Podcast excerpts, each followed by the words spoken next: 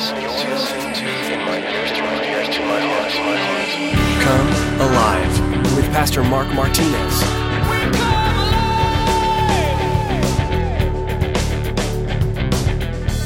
we miss out and we miss the equipping because we just don't show up. And so here, there's this obligation to equip David. God has an obligation to equip David. David had an obligation to trust and obey. And it seems the minute he is anointed, David is catapulted into, well, endless trouble. Well, Mark, you're not making it easy. You're not making me making this fun for me. I, I you know, I want to follow God, but it's got to be. Well, it's not. It's going to be trouble. There's going to be trouble. Life isn't going to be easy. The Spirit comes, trouble begins. That's how it works.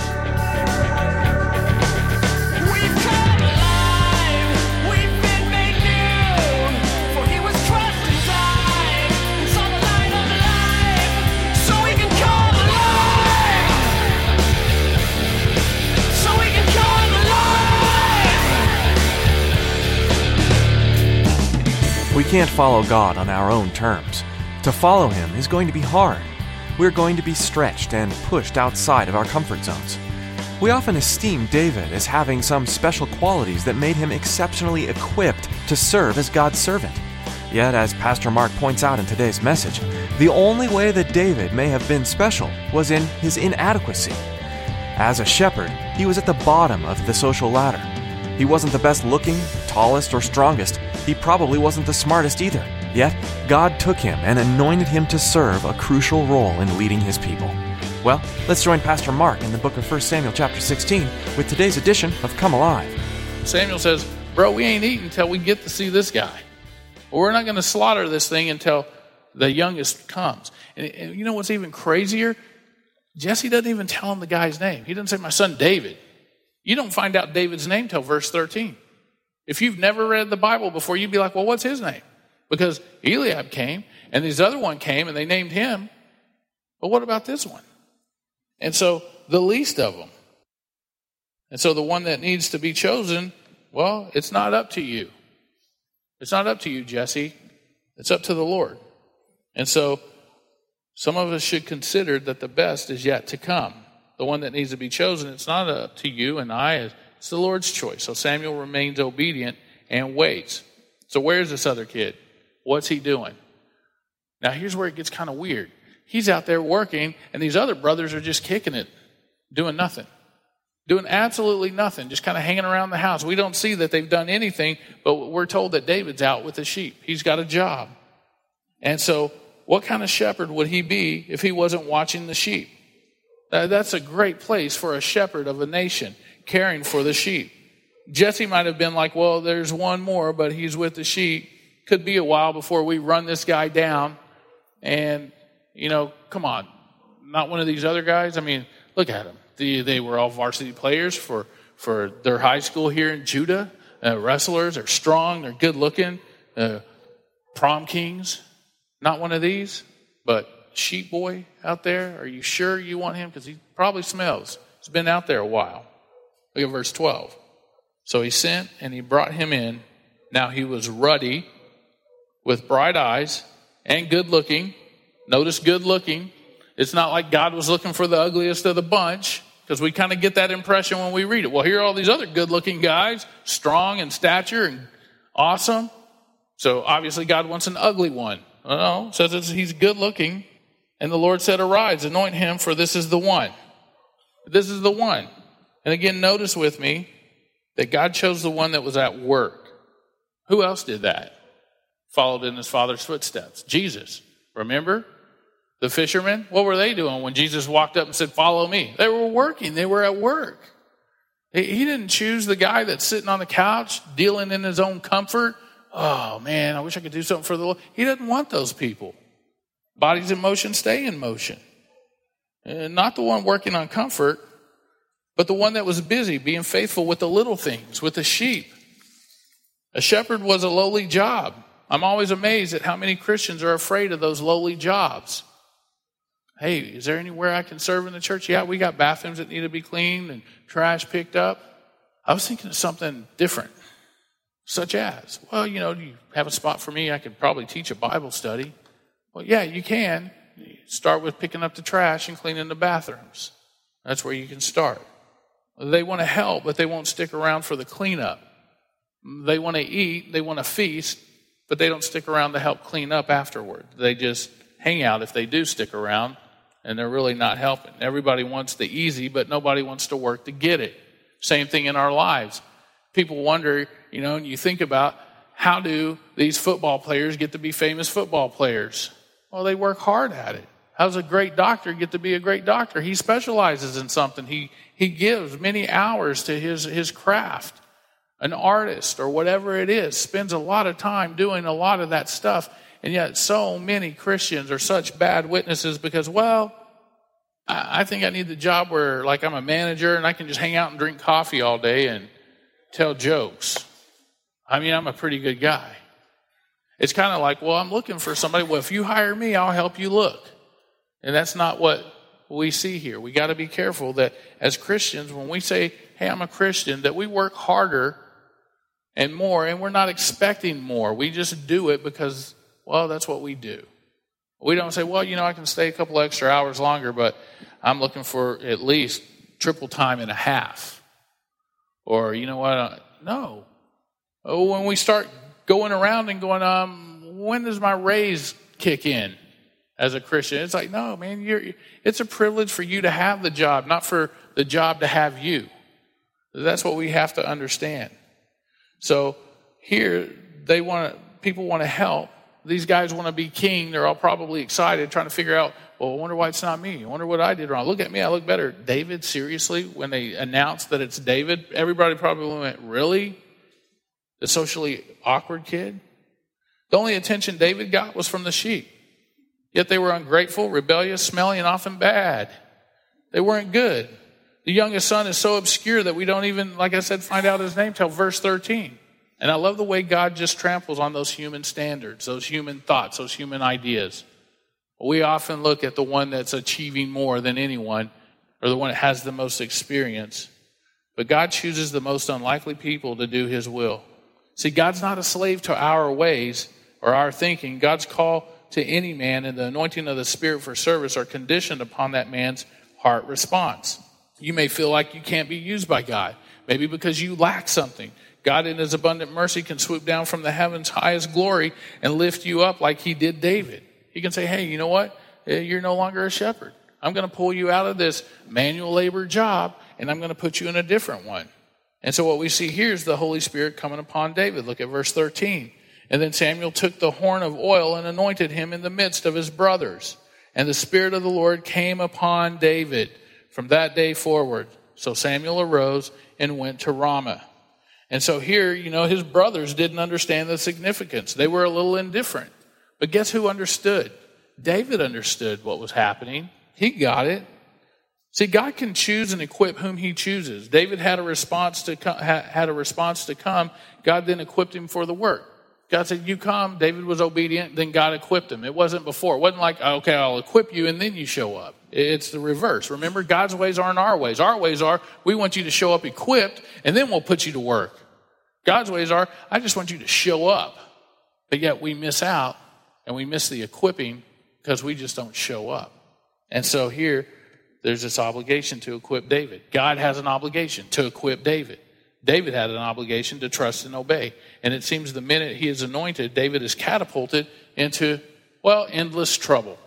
Well, Mark, you're not making it easy. You're not making me making this fun for me. I, you know, I want to follow God, but it's got to be. Well, it's not. It's going to be trouble. There's going to be trouble. Life isn't going to be easy. The Spirit comes, trouble begins. That's how it works. Though David is the anointed one, Saul is still on the throne.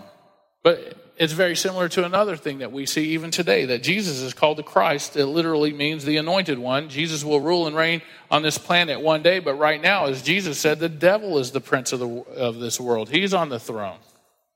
And so when Saul was anointed, it was with a vial of oil. Remember, a vial? David was anointed with a whole horn of oil. A little vial, splash, to drench. And that horn, David being the symbol of the true anointed one. David will eventually be anointed three different times. And sometimes a man may feel he's anointed for a certain ministry, and his mom and his grandmother really may agree that, oh, yeah, my son, he's really, he's geared up and ready for ministry. But those are the only two people that really agree. Maybe one best friend. But you know what happens? Some of your friends might even agree with you, and you might wonder, well, why doesn't everyone else agree? Well, maybe it's not that season. It's not that time. You may feel you're anointed for a certain ministry, and it may be that God's unfolding his plan in your life, but it may not be, be the time. Don't rush it. So here's this Has the Spirit of God been convicting any of us lately? If he has, maybe to push you towards a ministry and you're fighting it, or maybe you're trying to rush it. Either way, be careful. Just pray and allow the Lord to deal with it and equip you. With David, it came as he fought battles for others. Think about it. How do you do that? Praying for the lost, going out, helping someone in need. That's how you and I fight those battles for others. We stand in the gap. We got a list of prayers back there. Now you can. If you didn't know how before, that's how you do it. David as well, we'll see as an incredible man after God's own heart. Look at verse 14. But the Spirit of the Lord departed from Saul, a distressing spirit from the Lord troubled him. Well, wait a minute. What? Let's read that again. But the Spirit of the Lord departed from Saul, and a distressing spirit from who? The Lord troubled him. What did that say, Mark? A, a distressing spirit from the Lord? Sure, that's what it says. Well, what's that mean? Evil spirits and Satan can do nothing without the Lord's permission. And the context shows that this spirit is of discontent, unrest, and depression. The circumstances were these Saul had proven over and over again untrue to God. He had deliberately disobeyed God, he had deliberately had consequences. He, God had withdrawn his spirit from him. That would be a huge consequence. When God's spirit's withdrawn from you, well, guess what? A spirit of discontent comes upon you. And you might think, well, no, no, no, that's not biblical. Let's see. The Spirit of the Lord departed from Saul, and a distressing spirit came. Yeah, it's biblical. It's in the Bible. That makes it biblical.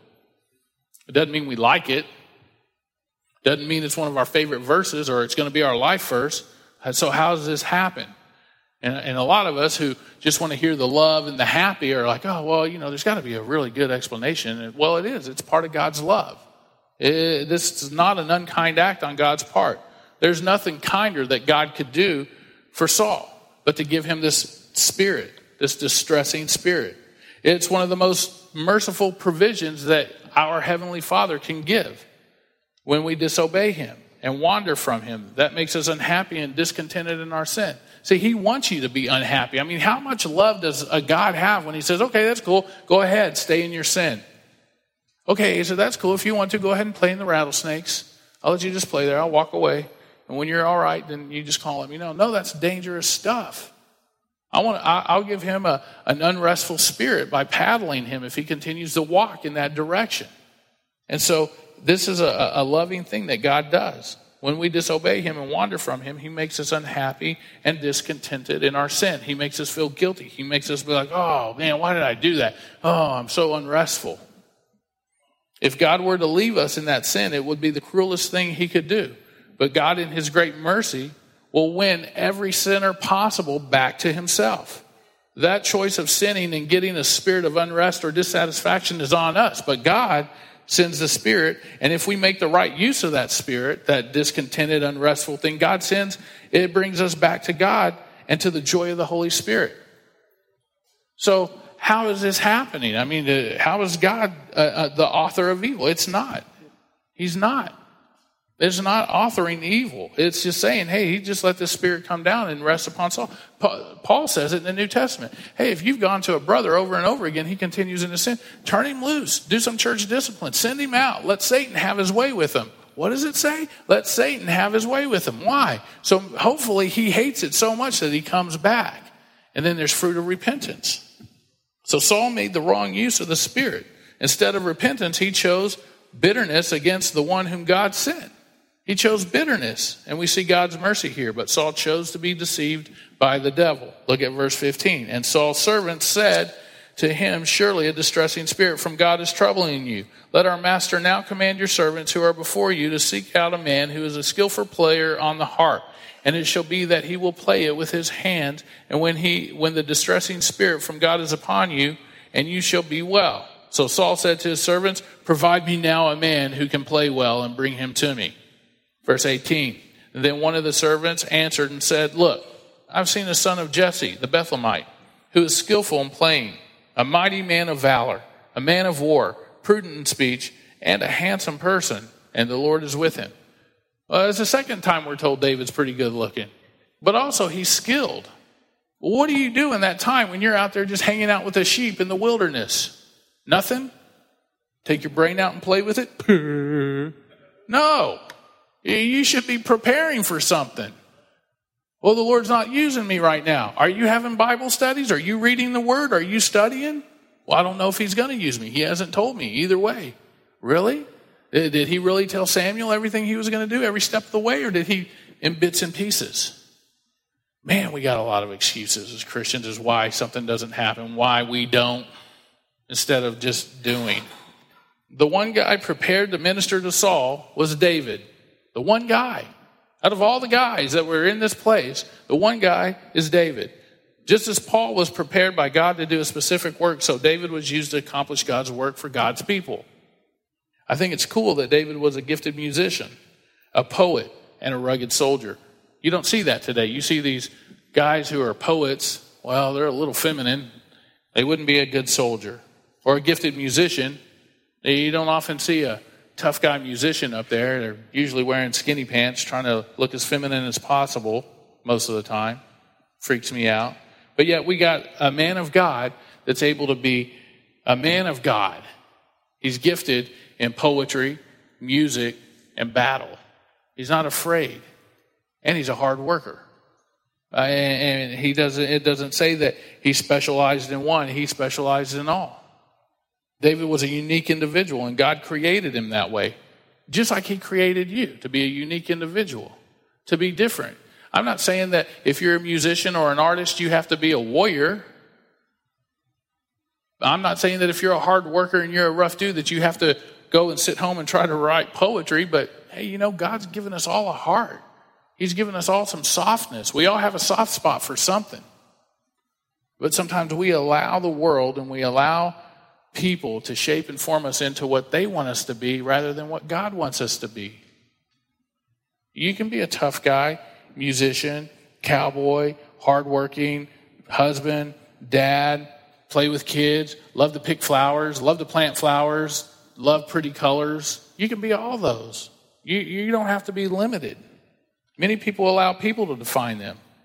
They find a friend who likes what they like. They may admire that person in some way and they start following that friend, trying to become like them instead of, you know, get all wrapped up in that person instead of getting all wrapped up in God and saying, God, who do you want me to be? Maybe I'm supposed to be that leader. I constantly tell Asa, you know, that's cool that you have your friends and you need to be a good follower because a good follower makes a great leader. But you also need to be the guy that's able to stand up and say, I don't want to do that. You don't have to be led into every little thing. Be your own person. Be what God has for you to be. Instead, we can admire a friend, but we also need to look up to God and allow Him to define us, to allow God to define us. Look at verse 19. Therefore, Saul sent messengers to Jesse and said, Send me your son David, who is with the sheep. Once again, he's with the sheep. He's anointed, and he's still hanging out with sheep. He doesn't go walking on Saul's door and going, Hey, dude, you've got six weeks to clear out. I'm going to kind of reformulate everything here. I'm, I'm in charge, so head out. He just goes back and he does what he has to do until the Lord says, It's time for you to move. Verse 20. And Jesse took a donkey loaded with bread, a skin of wine, and a young goat, and sent them by his son David to Saul. So David came to Saul and stood before him, and he loved him greatly, and he became his armor bearer. So here, here's this guy, a good warrior. He's an armor bearer, willing to stand next to his king. Even though the king is no longer the king, it's the king standing next to a king. It's kind of a weird thing when you really think about it. Which one's the king? One's got the throne, one's got the anointing. One's the armor bearer, the servant, the other one's the one lording it over him. And so David never was bitter.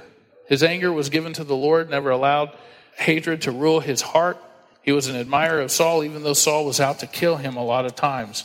Here's what I find amazing that David was Saul's worship leader. Saul had these demons. When David played, the demons left. Uh, I find it amazing that David's not only God's choice, but also Saul's choice. God chooses David, so does Saul. Look at verse 22. And David left his supplies in the hand of the supply keeper, ran to the army, and came and greeted his brothers. Then, as he talked with them, there was the champion of the Philistine. I'm in 17, sorry, verse 21. So David came to Saul. I was like, man, this is really getting good because I don't remember it. So David came to Saul and stood before him, and he loved him greatly and became his armor bearer. Then Saul sent to Jesse, saying, Please let David stand before me, for he has found favor in my sight. And so it was, whenever the Spirit from God was upon Saul, that David would take a harp and play it with his hand, and then Saul would become refreshed and well, and the distressing spirit would depart from him. Isn't that cool? How David, when the music was played by this godly man, the demons fled, Saul got rest, and David pr- praised and worshiped the Lord. Eh, for us, worship works wonders. Are we worshiping? You know, rooted in God before the foundation of the world. Eh, God said, hey, you know, this kid, you are going to be rooted in me before the foundation of the world, but you have a choice in this. And this is the same picture seen today as Saul hated David and he's rejected by God, yet sustained. David is sustained by God. Saul hated this kid, and God yet sustains David. And David sustains his Lord and says, Man, I lift you up. I stand for you no matter what. So the world hates Christ's people, yet in its doomed state is only benefited by us. Think about that. In its doomed state, us as Christians, the world is only benefited by us because we're the ones who keep society from rotting into decay. Though it is rotting, we keep it from sp- uh, having a, a super fast rotting, keeping the world from being worse than what it is. See, God chose a man to be a king. So what has he chosen you to be? Maybe a king of your house, maybe a king of your job. He, uh, you're anointed with his Holy Spirit if you responded in a positive way and agreed to accept Jesus as your Lord and Savior. But what is true of David may also be true of you. Our lives are rooted in Jesus. That what God guarantee, that's what God guarantees for you and I. That we're rooted in Jesus. It's a guarantee. But we have responsibility as well. In response to that call, uh, we are to sacrifice. We are to surrender. We are to serve Him, not ourselves. And so David had a heart of gratitude of the Lord for the Lord uh, for meeting his needs, needs, supplying him in things both spiritual and material, even even when the devil was looking on. Sometimes the devil's watching you. Sometimes the devil will be watching you as you do things, and you're like, "Oh, I see him. He's looking." It feels uncomfortable, and you might have many reasons not to do it. But see, God's choice of a man is conditioned upon his heart response, not a head response. It's not perfect. He knows we're not perfect.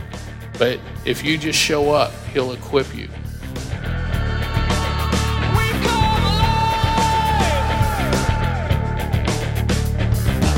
We're so glad you tuned in today to Pastor Mark's teaching here on Come Alive. Pastor Mark has been walking us through the Bible verse by verse, chapter by chapter, unlocking the blessings, truth, and love found within its verses. We know that reading God's Word can be difficult to squeeze into your schedule sometimes, so having something to listen to instead can help. With that in mind, we'd like to let you know about our Come Alive podcast. We've made Pastor Mark's messages available to you for free so that you can take them with you on the go, making hearing the Word so much more convenient. Search for Come Alive on iTunes or on Google Play and subscribe to have a notification sent to you as soon as we post new editions. Thanks again for tuning in today to Come Alive. If you'd like to learn more about this ministry and the church behind it, please visit us online at comealiveradio.com. If you're living in or near Katy, Texas, we'd also like to invite you to come see us in person at Calvary Chapel Katy. We're a laid back group of Jesus followers, and we love inviting new people to come join us in seeking the Father and praising His name. Find service times and directions to our church when you visit our website, comealiveradio.com. That's all we have time for today. We pray you continue to find Jesus through His Word and in everything you do. Join us next time for another in depth look at the Bible, right here on Come Alive.